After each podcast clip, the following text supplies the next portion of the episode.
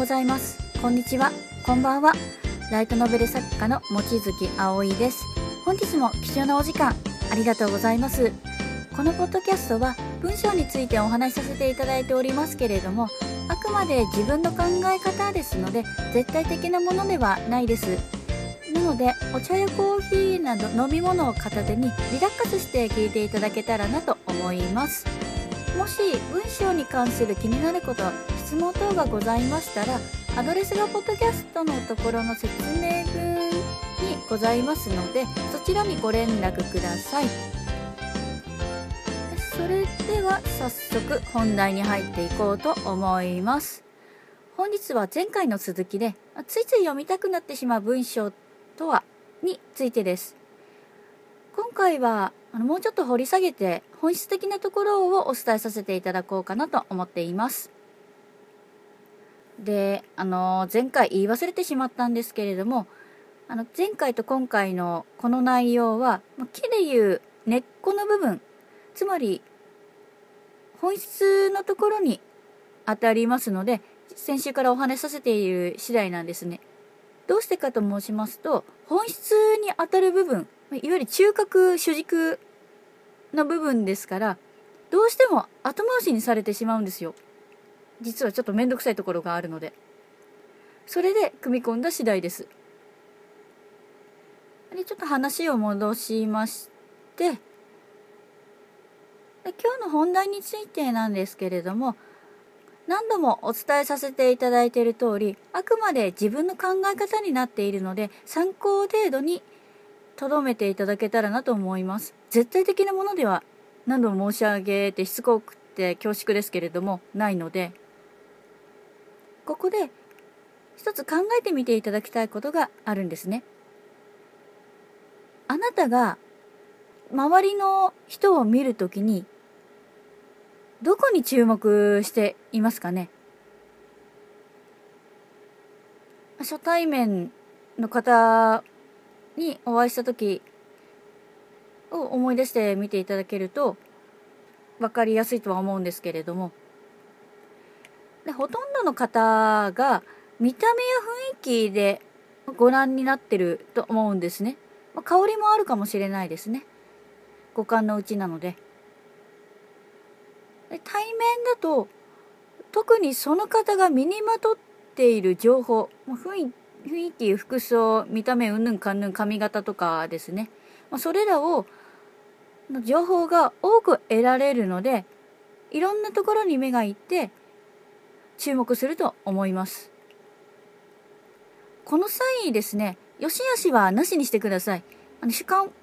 もなるべく感情的にならないようにしていただきたいんですね。ここはあくまで注目するのはどうしてかという注目の部分に着眼していますので。でですね、なぜその人、まあ、そのものでもいいんですけれども、に注目してしまうと思われますかね。見た目であれ雰囲気であれどちらにしても強烈な印象を持っている人が共通しているように感じています。そのように感じませんかね強烈な印象というともう「わあすごい」とかありきたりなことになってしまうんですけれどもすぐに表すとですね。そうなんですよ。察しられたと思うんですけれども文章も全く同じことが言えるんですね。読んでいく際に引き込まれるのは書き手さんの個性がありありと文章に現れているものに巻き込まれるというか引き込まれる形だと思うんですね。実際あの文字なんて特にインターネット上でしたらもうただの黒い点ですよねこれ。拡大すると。無機質なんですよ。生命はないんですね。文字なので。そのただの黒い点に書き手という命を吹き込まれてるからこそワクワク感があるんですね。と乱暴な表現かもしれないんですけれども、まあ、例えるのであれば引き込まれる文章が人間でふーんってまあ読み飛ばしと言いますか特に引っかかりもないありきたりの文章なものはロボットだと置き換えていいかもしれないです。あくまで現段階の話なんですけれどもロボットって心を持ってないですよね。人工知能はあったとしても。ほとんどのものがただ単に指示やプログラミングで動いてるだけですよね。それに引き換え人は心を持っていますよね。喜怒哀楽嬉しい楽しいとかそういう動くものを持ってそれで生きていますこの世に存在しているものになっていますよねだからツールで書いたものは人の心を動かせないわけですよ。機械が書いてるんですもん。あ適当にふーんで終わっちゃいますよね。今の流れで言うと。もちろんツール自体を否定する気は全くないです。とても便利ですし書くというのをちょっと辛いと感じている方には、まあ、楽にできると思います。ただ人は動かせないですよっていうだけですね。存在自体の否定はしないですまたあくまで書き手側からするとなんですけれども個性的な文章を書ける人というのはスラスラと言葉が出てくるように見受けられるんですね。あの別に文章のまとまりがあるとかうまい下手とか表現方法うんぬんかんぬんではなくてとがきでもいいので書きたいことを書き出すことができるんじゃないかなって感じています。組み込みは正直その先はテクニックの話になるので別に本質とはちょっとずれるかなと思いますね。でこれらのことからお伝えさせていただきますとすぐに使える小手先のテクニックでは続かない理由がここにあるわけなんですよ。例えばすぐに浮かぶものとしたらちょっと媒体によりますけれども文字を多くしたり色をつけたり、まあ、内容によりますが顔お文字をつけたりとかブログでしたら絵文字も使いますよね。ですけどこんなことって言っては失礼ですがこれって誰でもできますよね。同じことをやってたところで個性が輝くわけがないんですよ。絶対に。もちろん書く内容にもよりますので使うなとは言わないですよ。ただ自分らしい文章を生み出すのであればそれらのことをやっていたらいつまでたっても無理なわけなんです。だから似たような印象どこかで見たような感が否めないわけなんですね。ねもちろん文法や、まあ、順序などの技術をないがしろにする気は全くないですよ。これももとても大事ですし流れを伝えるための手段としてはもう絶対有効ですので学んでおくのも全然いいと思います。自分も少しずつ勉強させていただいてるんですね。あの初期号なんで当たり前なんですけれどもそのテクニックよりももっと大切なことがあるでしょということをお伝えさせていただいているわけですよこのポッドキャストでですね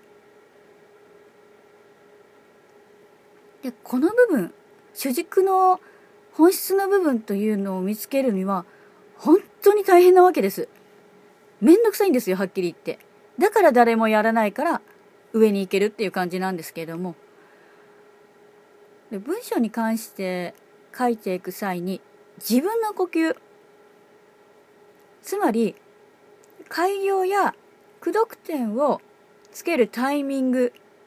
それと文の一文の長さを極めるってすっごい大変なんですね。学生の時のようにテステストですね。あれらのように正解が用意されてるわけじゃないんですね。だからみんな苦労してるわけですよ。まあ、教育云々ということもありますけれども、まあ、その際この話はちょっと省きます。であのこのポッドキャストを聞いていただいているあなたにはもう早く気づいていただきたいんですね。せっかくお時間をいただいているのでこれらの呼吸というのはもうあなたの中にしか答えはないです。どんなに本を勉強しても出てきませんはっきり言って。合わせることはできてもですね。人様の文章を見るってものすごく難しいことなんですよ。これらのことから見ると。で必ず転職者の考えが入ってしまうので良くも悪くもですね。見ていただけるという気持ちは嬉しいですけれども。それに個性に関してだけ言えば文章だけではわからない部分も実はたくさんあります。普段の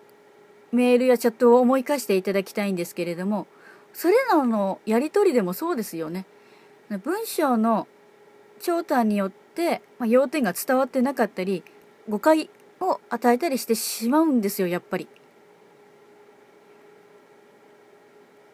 手っ取り早いのはあなた自身がもう書きまくって見つけることです。